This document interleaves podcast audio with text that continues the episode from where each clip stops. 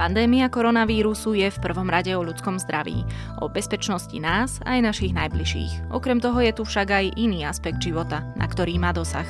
Naše vedomé a nevedomé správanie sa. Ako sa formuje a ako sa formujú návyky detí v pandémii. Prečo jeden človek nariadenia akceptuje a druhý sa pre ne vyberie protestovať do ulic. A ostanú nám z pandémie nejaké doteraz nezaužívané zvyky? Je útorok 5. januára a meniny majú Andrej a Artúrovia. Vítajte pri Dobrom ráne, dennom podcaste Denníka Zme, dnes s Nikolou Bajánovou. Rozprávať sa budem so sociálnym antropológom Martinom Kanovským. A keďže sme nahrávali na diálku, prosím, ospravedlňte nižšiu kvalitu zvuku. Prejdite na online vzdelávanie vo vašej firme aj vy. Seduo.sk ponúka viac ako 280 videokurzov od stovky českých a slovenských lektorov, ktorí sú špičky vo svojich odboroch. Široký okruh kategórií od cudzích jazykov cez kancelársky softvér až po osobný rozvoj. K tomu možnosť nastavovať študijné plány vašim zamestnancom a vyhodnocovať ich výkony v jednoduchej firemnej administrácii. Seduo.sk vo vašej firme spustíme na 3 týždne zadarmo. Vzdelávajte svojich zamestnancov inak. Online. Seduo.sk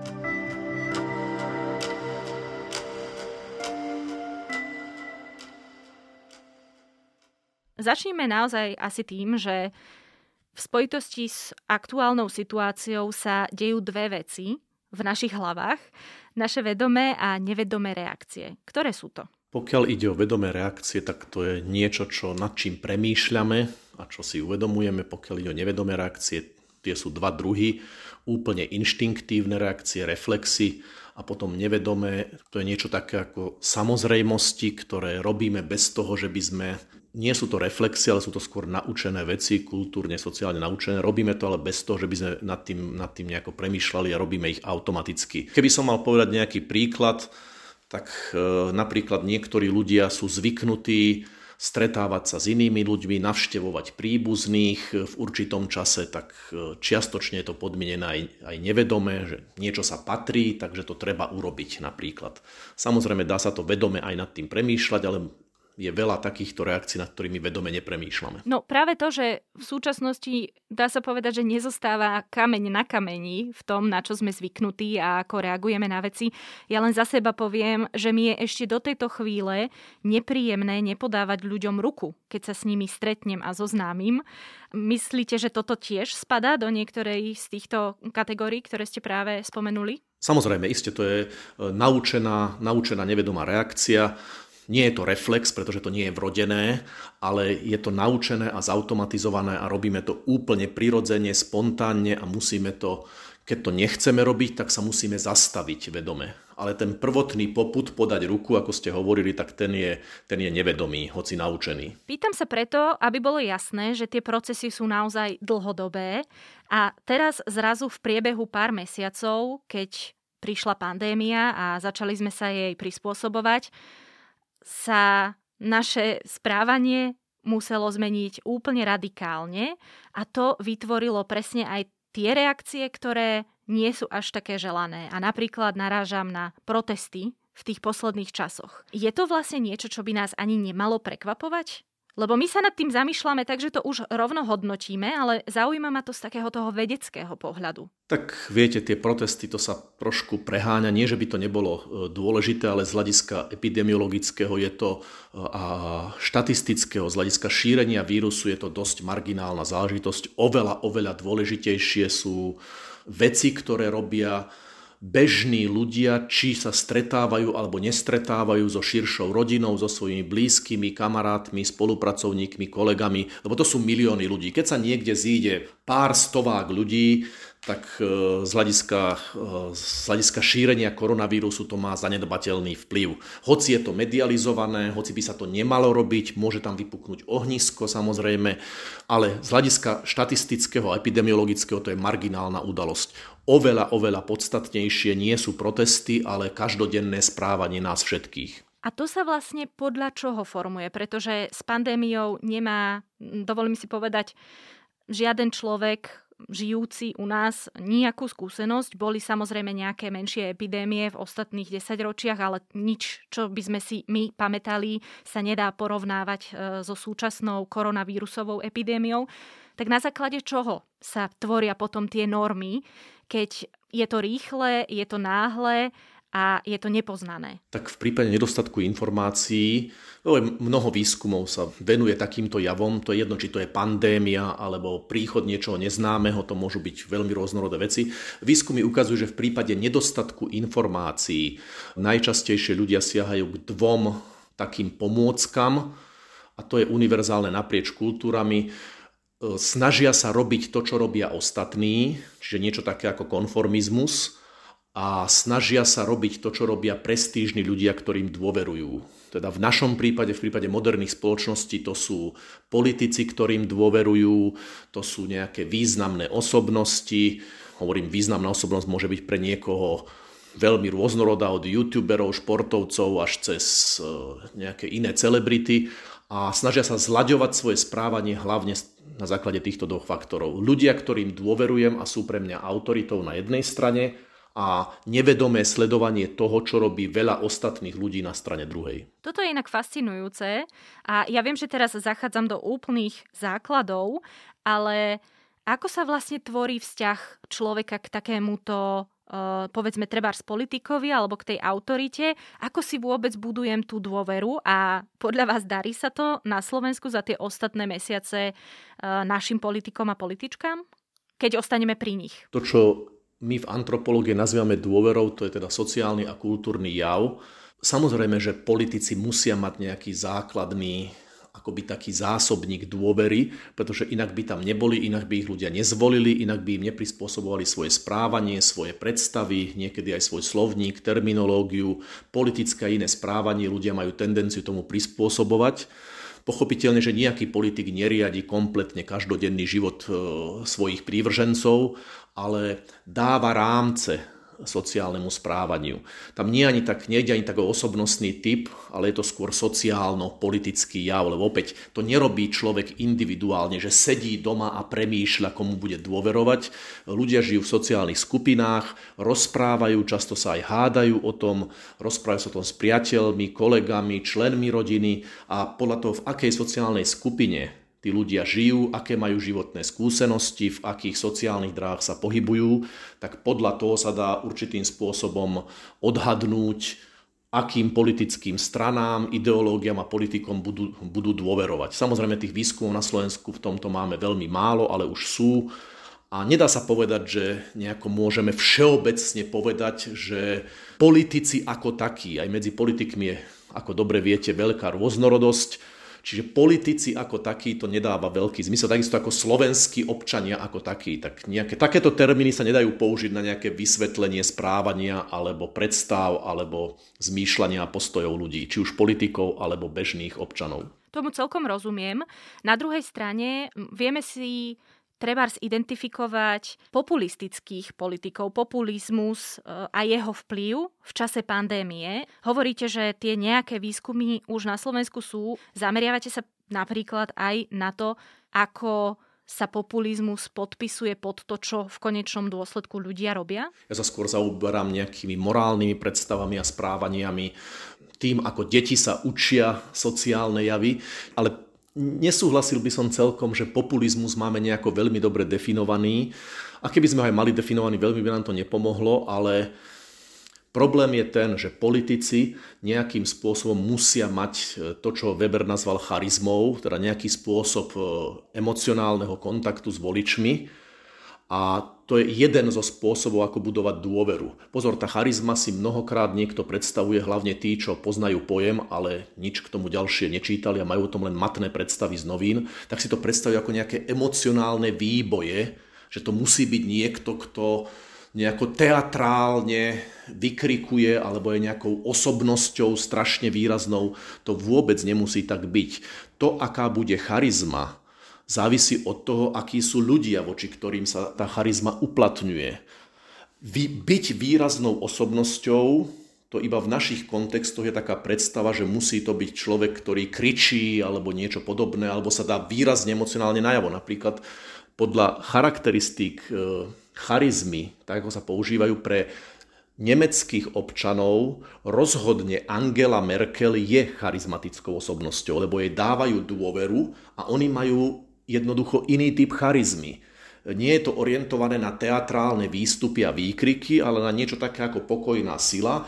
A ak je to osobnostný prejav, na základe ktorého tí ľudia tým politikom a političkám dôverujú, tak toto sa nazýva charizma. Nie nejaký, inde to môže byť viac emocionálne podmienené, musí ten človek mať výrazné osobnostné rysy iného typu ako Angela Merkelová, ale charizma je teda niečo také, čo skutočne závisí od sociálneho a kultúrneho prostredia politického a aj historického, v ktorom sa nachádzate. V našich pomeroch nedá sa povedať o tom, že nejako by tu až tak veľmi, ako si myslíme, kvitol nejaký populizmus, pretože populizmus je striktné opakovanie toho, čo ľudia chcú počuť a nejakým spôsobom nadbiehanie vkusu bežného publika namiesto bežného politického publika namiesto jeho formovania a líderstva, ale to u nás až tak veľmi nekvitne. U nás politici až tak veľmi nenadbiehajú ľuďom.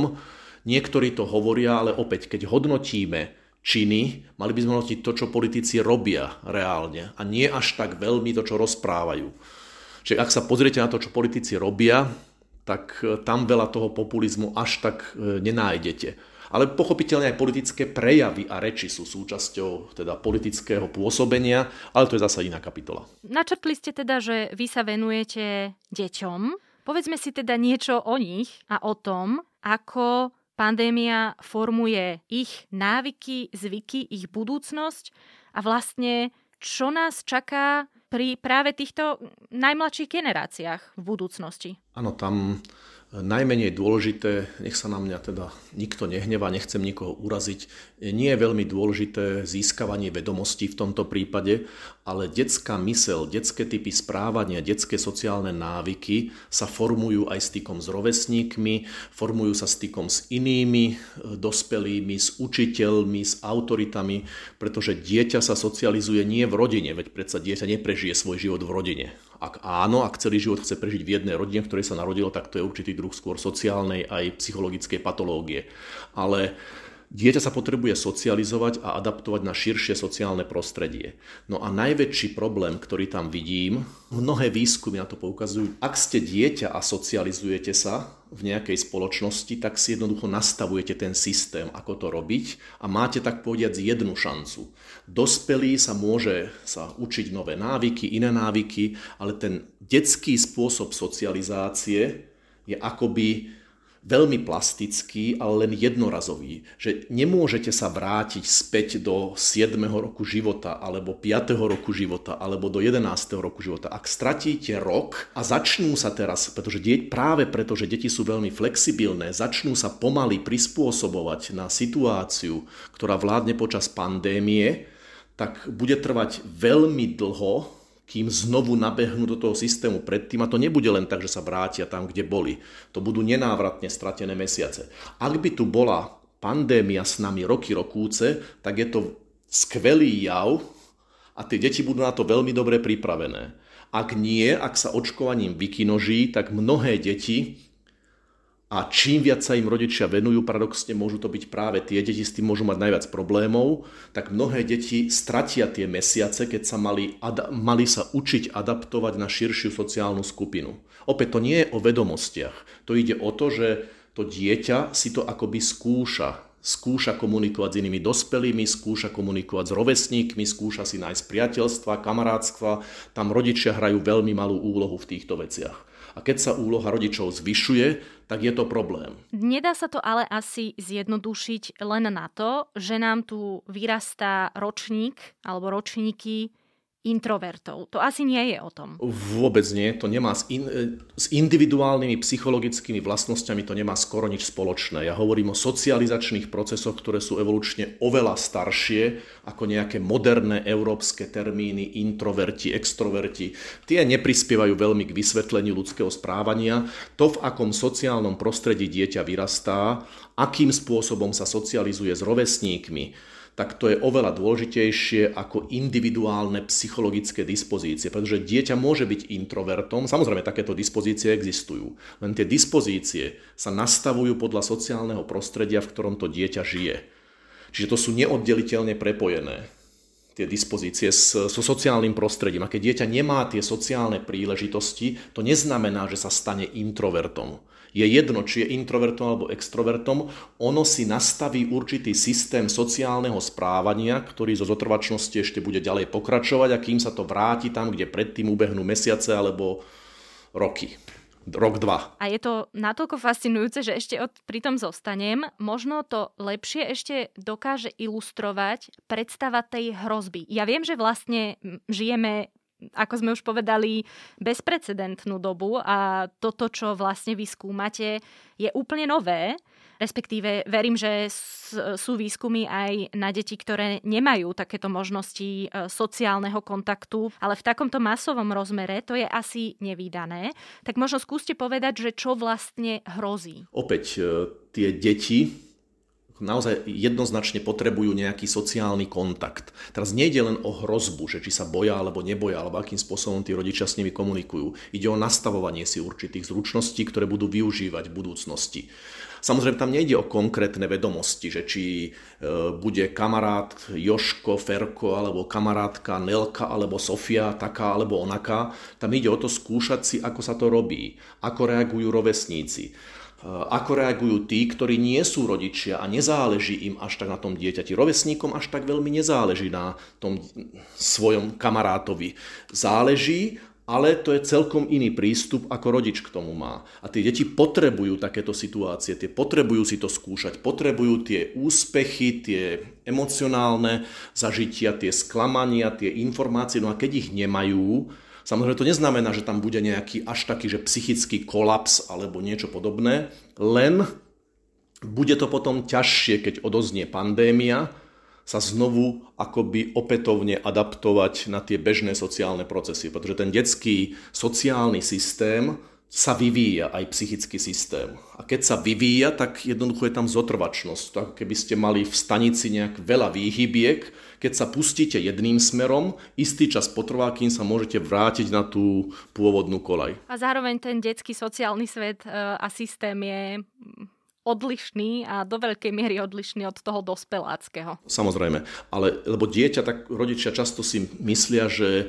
cieľom dieťaťa je byť e, nejakým malým dospelým a dávajú e, všemožné rady, ale to je dosť irrelevantné a zbytočné pre dieťa. Dieťa chce byť úspešným vo svojej skupine, dieťa chce byť úspešným dieťaťom, chce, aby ho kamaráti rešpektovali, mali radi a dospelí vrátane rodičov veľmi málo k tomu môžu prispieť. E, keď dieťa hovorí o situácii v škole, v škôlke a podobne, tak zväčša, aj keď sa rozpráva s rodičom a riadi sa eh, radami rodiča alebo akéhokoľvek dospelého, tak zvyčajne zle pochodí v tej rovesníckej skupine eh, a veľmi rýchlo s tým prestane. Čiže s rodičom sa porozpráva, porozpráva svoje príhody, porozpráva svoje zážitky, ale veľká väčšina detí sa veľmi rýchlo naučí že by bolo veľmi e, neopatrné a nebezpečné riadiť sa radami rodičov v detskej rovesníckej skupine. Ja si ešte pomôžem kolegyňou Soňou Janošovou a e, jej vyjadrením v podcaste Medzi nami, ktorý sa venuje e, feministickým ženským témam.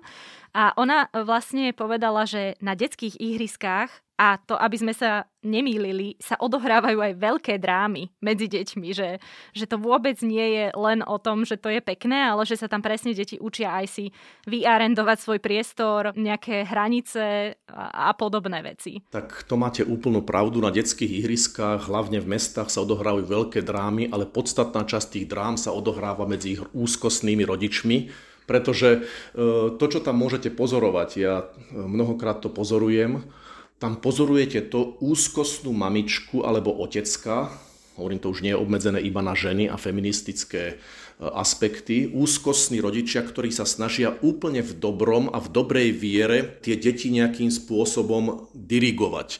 Teda už nie autoritatívne, ale jednoducho, áno, tuto chlapček ti dal e, lopatku, tak ty mu musíš dať autíčko a ako by to bolo a teraz e, ten buchol toho, ten a skratka rodičia sa snažia moderovať a manažovať a aranžovať tieto veci pre deti, čo vôbec nie je dobrý nápad, pretože detská myseľ je adaptovaná, aby to s rovesníkmi robila. Keď do toho dospelí zasahujú, hoci v dobrom, e, veľké škody sa nestanú, ale tie deti si veľmi rýchlo zvyknú že majú tak, akoby takú zálohu toho dospelého, ktorý vždy zasiahne a nejakým spôsobom ho usmerní.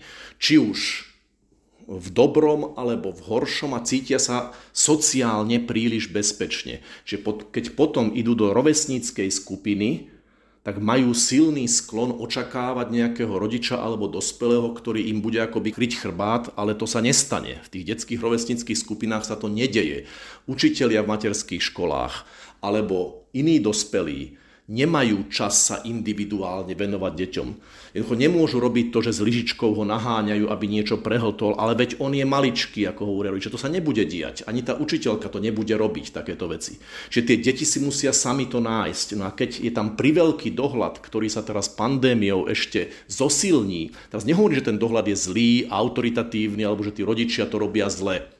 Ide o to, že sa to robí inak, ako keď sa to robí v tých detských rovesnických skupinách, škôlkach, školách a podobne. Poďme teraz k dospelým a k niečomu, čo ste už trochu naznačili skôr. Či má človek dosť informácií? V súvislosti s pandémiou ľudia vkladajú dôveru aj do hoaxov a do nepravdivých informácií. Ja sa teraz úplne konkrétne opýtam, aký dosah predpokladáte na vôľu zaočkovať sa potom, ako sa šíria aj nepravdivé a nezmyselné informácie, napríklad na internete? Našťastie tie nevedomé príčiny správania, o ktorých hovoríme a sociálne podmienené, až tak veľmi nezáležia od vedomostí a informácií, ktoré ľudia majú, pretože ľudia majú silný sklon vyhľadávať si iba také informácie, ktoré vyhovujú ich názoru, ktorý majú v nejakej, povedzme, sociálnej bubline, či už e, na sociálnych sieťach alebo inde.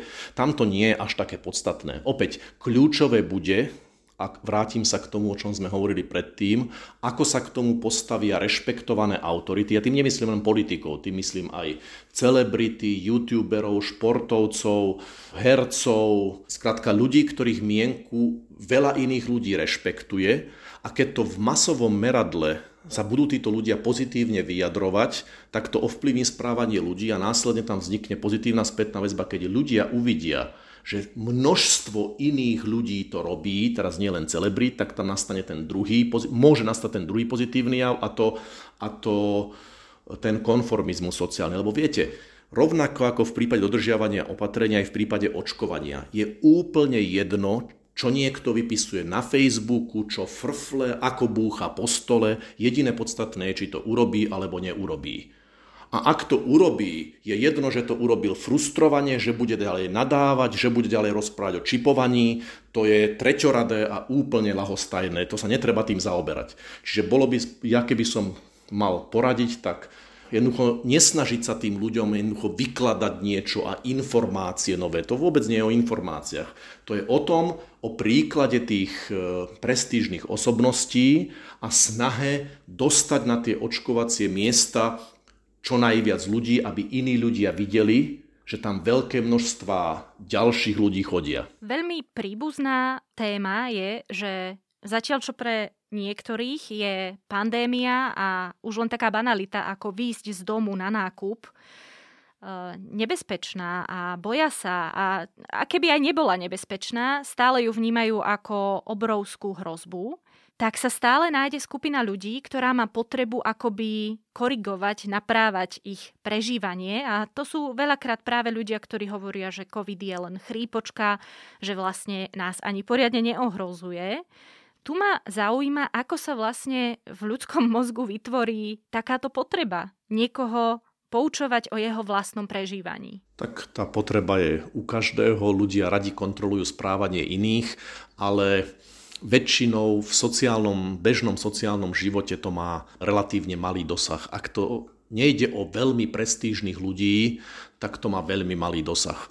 My si myslíme, že sa dejú veľké veci, keď niečo niekto dá na Facebook alebo sa to odohrá na sociálnej sieti, ale dobre viete, že veľmi búrlivé vlny na Facebooku, či už ide o účasť na udalostiach alebo veľké veci, keď sa dejú a množstva lajkov, keď sa počítajú, veľmi zriedka, kedy sa pretavia do nejakých reálnych činností a správaní.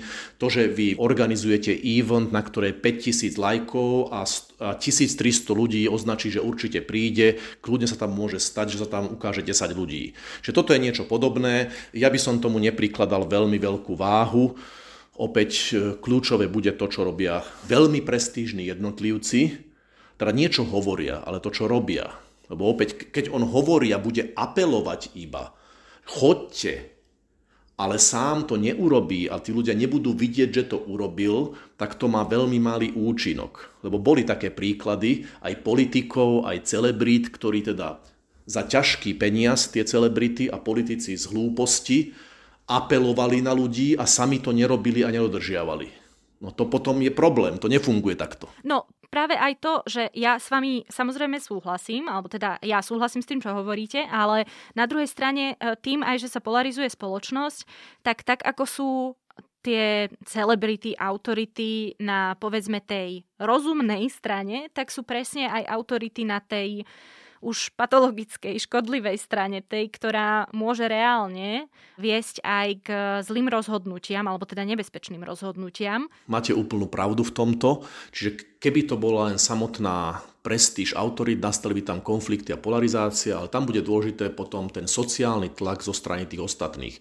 Ak si pamätáte, veď to bolo nedávno, to si rozhodne pamätáte, to plošné testovanie boli vlny kritiky, kvílenia, kriku, frustrácie všetkého druhu, nadávok zo všetkých strán takých a onakých a nakoniec tam tie milióny ľudí prišli jednoducho. Lebo keď aj, dokonca aj tí, čo nadávali a boli rozhodnutí neprísť, keď to videli v médiách a na uliciach, že sa tí ľudia zhromažďujú, ďalší tak kvôli tomu tam išli.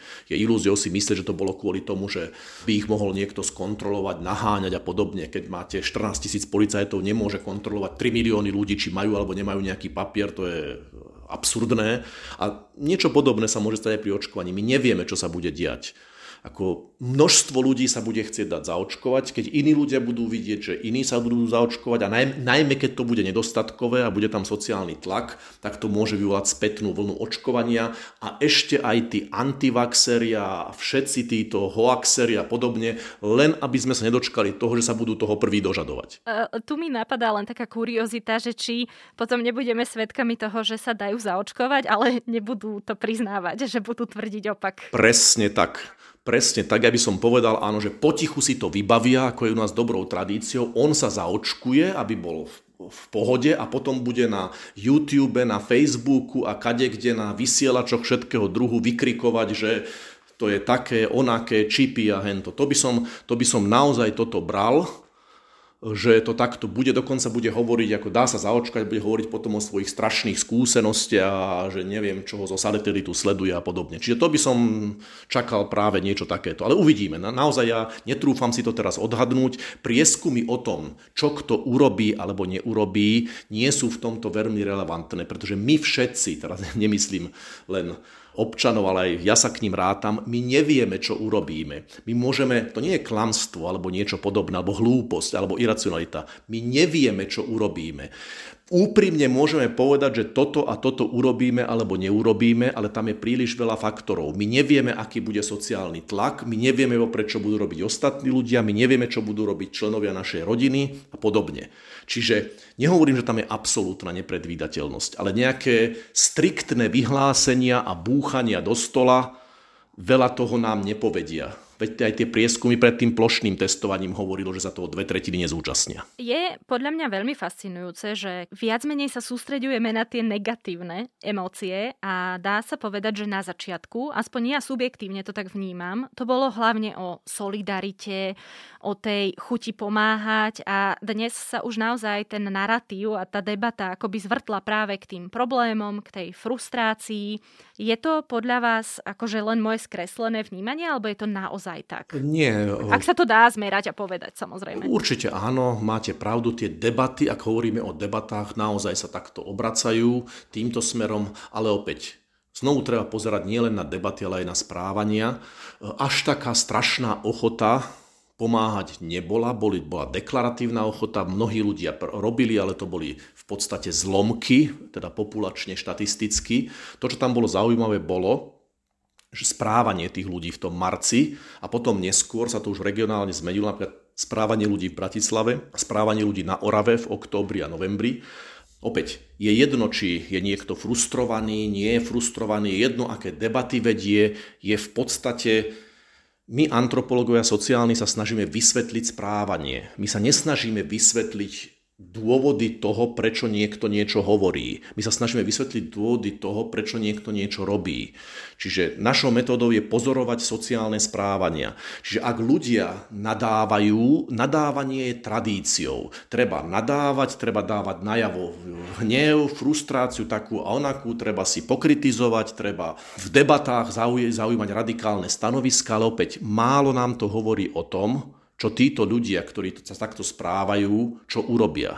A keď pozorujeme, čo urobia, tak tam, tam uvidíme trošku iný obraz. Napríklad na tej Orave, tam sú určité tradície, napríklad na severnom Slovensku, veľkých svadieb. Patrí sa to, to je sociálna reciprocita. Keď človek bol pred tromi rokmi na veľkej svadbe, tak jednoducho nepatrí sa nepozvať tých ostatných. Jednoducho to je sociálne nepriateľné. Čiže určité tradícia samozrejme e, viedli k tomu, že tí ľudia menili svoje správanie. A keby ste sa ich opýtali, boli by úprimne prekvapení, že tým porušujú niečo. Inde napríklad v Bratislave to bolo nejaké vymetanie barov, tam neboli organizované nejaké veľké svadby, ale tak opäť je to súčasťou tradície kaviarenskej. Jednoducho vymetať bary, pobehovať. Máme známy príklad poslanca, ktorý to robil, ešte sa k tomu aj hrdo hlásil, že on teda akože je sám a musí mať taký sociálny život a podobne. Jednoducho opäť, ako úprimnosť e, záväzkov a to, čo človek hovorí, nemusí byť vždy a dokonca ani väčšinou až takým dobrým vodidlom toho, čo urobí. To, čo robí, e, oveľa viac sa dozvieme, keď budeme pozorovať správania tých ľudí, s ktorými žije.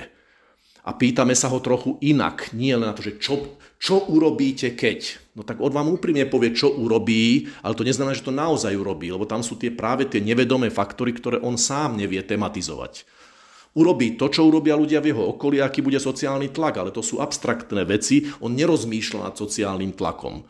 Jedna vec je úprimné predstavia frustrácia, druhá vec je správanie, to nevieme. A toto sú ale veľmi staré mechanizmy, podľa ktorých sa ľudia správajú. Toto nie je nové. Nie, nie, nie, rozhodne to sú evolučne vyvinuté mechanizmy najmä pre prípady žitia v malých skupinách a pre prípady, keď je nedostatok informácií, napríklad takéto krízové situácie, ohrozenie, neúroda, stádo neprišlo a tak ďalej. Keď je kritický nedostatok niečoho, vtedy je naozaj kľúčové sa spolahnúť na niekoho, buď ktorý takú skúsenosť už mal, alebo keď robíte hocičo hromadne, keď sa pustíte jedným smerom, je to vždy lepšie ako nič.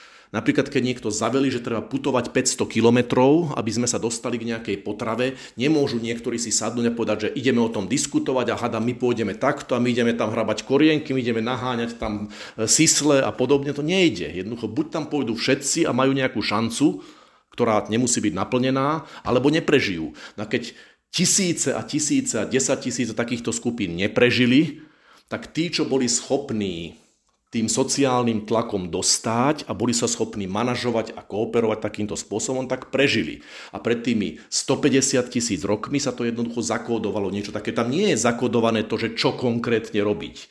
Ale ide o to, že v prípade hrozby sa stáva dôležitejším sociálny konformizmus a utiekanie sa k nejakým autoritám. Kto bude autoritou a čo sa bude konkrétne robiť, to závisí od konkrétnych okolností, konkrétnej spoločnosti, konkrétnej histórie ale že vtedy ľudia dávajú väčší dôraz na to, čo robia ostatní a viac si ich všímajú, to je veľmi staré a evolučne podmienené. A tu mi len napadá, že ak nás počúva niekto, kto sám seba nominoval na takého tzv.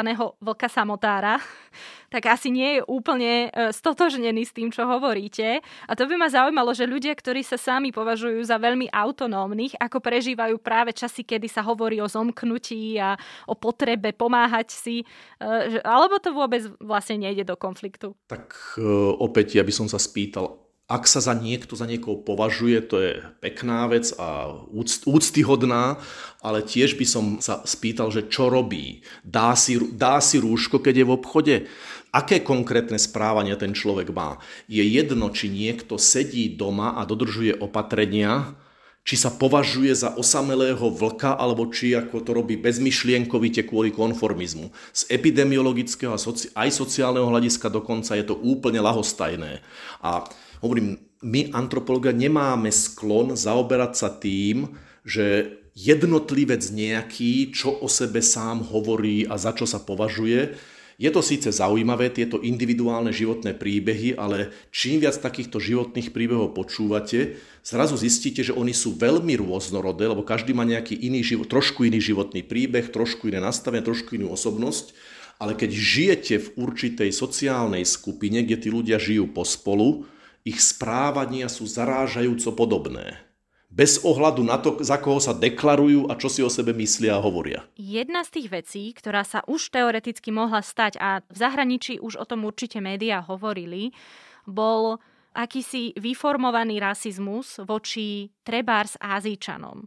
Môže práve táto pandémia priniesť niečo takéto? A nehovorím, že vyslovene u nás, ale tej všeobecnej rovine môže sa vlastne, alebo mohol sa už ten vzťah ľudí voči trebárs Číňanom zhoršiť? Podľa mňa nie, to sú také pokusy o tento druh nejakých rasistických a nacionalisticko-etnických politických mobilizácií. To nie je veľmi úspešné, už len preto, že ľudia azijského pôdu v obrovskom množstve krajín jednoducho žijú, žijú už, tam dlh, žijú už tu dlhé roky, keď sa pozriete, že koľko ľudí a či chodí do čínskych a vietnamských fast foodov si nosiť jedlo, samozrejme, že ich tam nie je toľko čo predtým, ale keby sa zobral ten pomer, tak opäť v správaní sa to veľmi neprejavilo. Dokonca ani v Spojených štátoch, tam, kde sa to dá, sa to až tak neprejavilo. Opäť to sú vyhrotené kadejaké rétoriky, ale keď sa pozriete na to správanie, tí ľudia nie sú nejakými terčami atakov, nie, nie sú tam ako nejaké snahy ich nejako izolovať,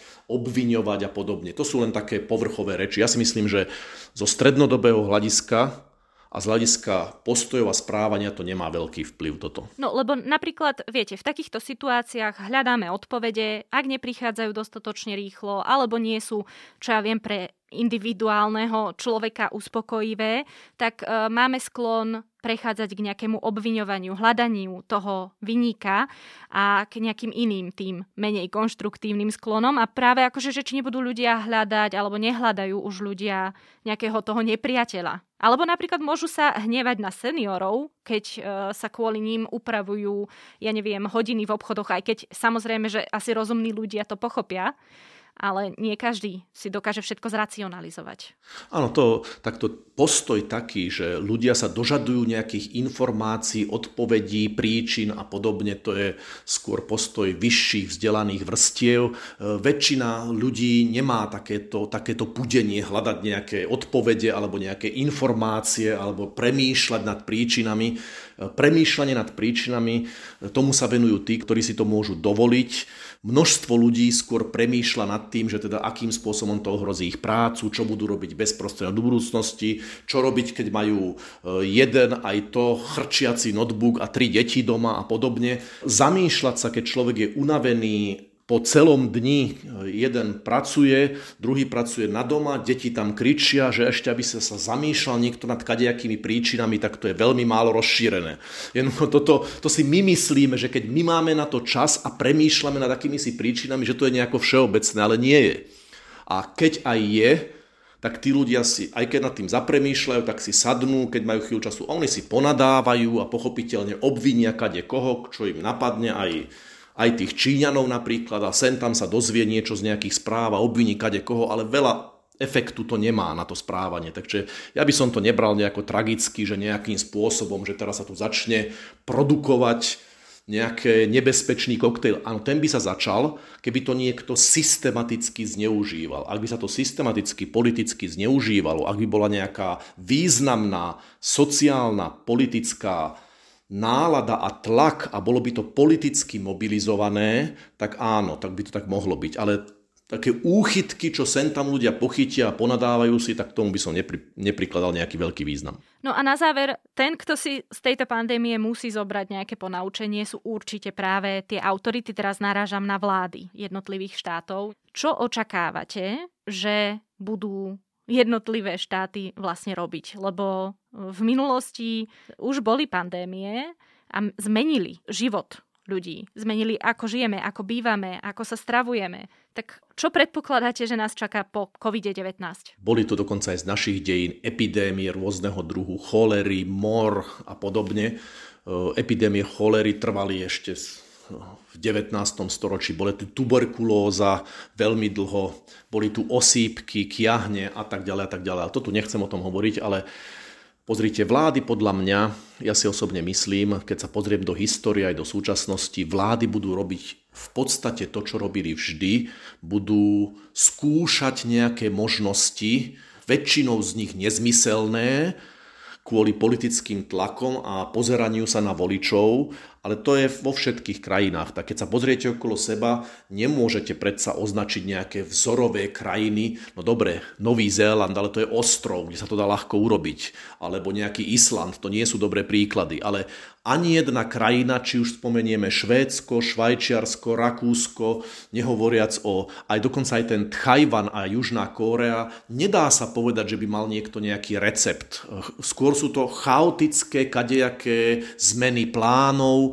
V nie, niekde je toho chaosu viac, to my máme tradíciu v strednej a východnej Európe skôr chaoticky improvizovať, ale to sme robili vždy. Niekde sú tie opatrenia a ich zmeny trošku viac nalinkované, ale ja si nemyslím, že by vláda nejakým spôsobom nejaká až tak drasticky a dramaticky na toto mala vplyv. Skôr bežné správanie ľudí, keď sa rozšíri určité typy správania, dodržovanie elementárnych opatrení a podobne, tak to bude mať oveľa viac vplyvu. Jednoducho nepreceňoval by som až tak veľmi úlohu vlády. Jednoducho, potrebujete teraz vládu a premiéra, aby vám povedal, že nemáte ísť navštíviť starých rodičov?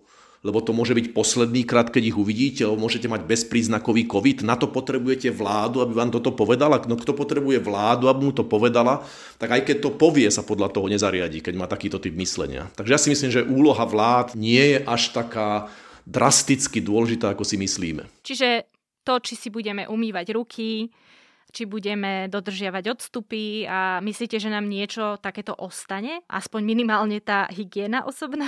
Určite nie. Neostane osobná hygiena, neostane nič. Pominie COVID, pominie aj všetko ostatné a vráti sa to do starých kolají. Jednoducho, mnohí ľudia to teraz robia, ale toto nie je ten typ návyku, ktorý by tu natrvalo zostal, podľa mňa. Ale opäť, ja sa môžem míliť a mýlil by som sa vtedy, keby naozaj tá hrozba tu latentne pretrvávala ešte roky a tí ľudia by to mali ako nejakú novú formu sociálnej adaptácie, sociálneho prispôsobenia sa. Opäť, ak to bude robiť veľké množstvo ľudí, dokonca aj keď tu COVID nebude, tak sa to zakorení určitým spôsobom. Ak nie, tak sa to vráti do starých kolají. Individuálne to, že niekto sa to naučí, veď ruky umývať si vie každý. Či to bude robiť, bude záležať od toho, čo budú robiť ostatní. Nie to, či on jednoducho to alebo ono si o tom myslí. Keď to bude od niekoho niekto žiadať od neho, bude ho vysmievať, bude ho hnať tam, on síce pofrfle, ponadáva, poháda sa, ale keď bude vidieť, že to všetci robia, bude to robiť aj on alebo ona. To je sociálny zákon takmer.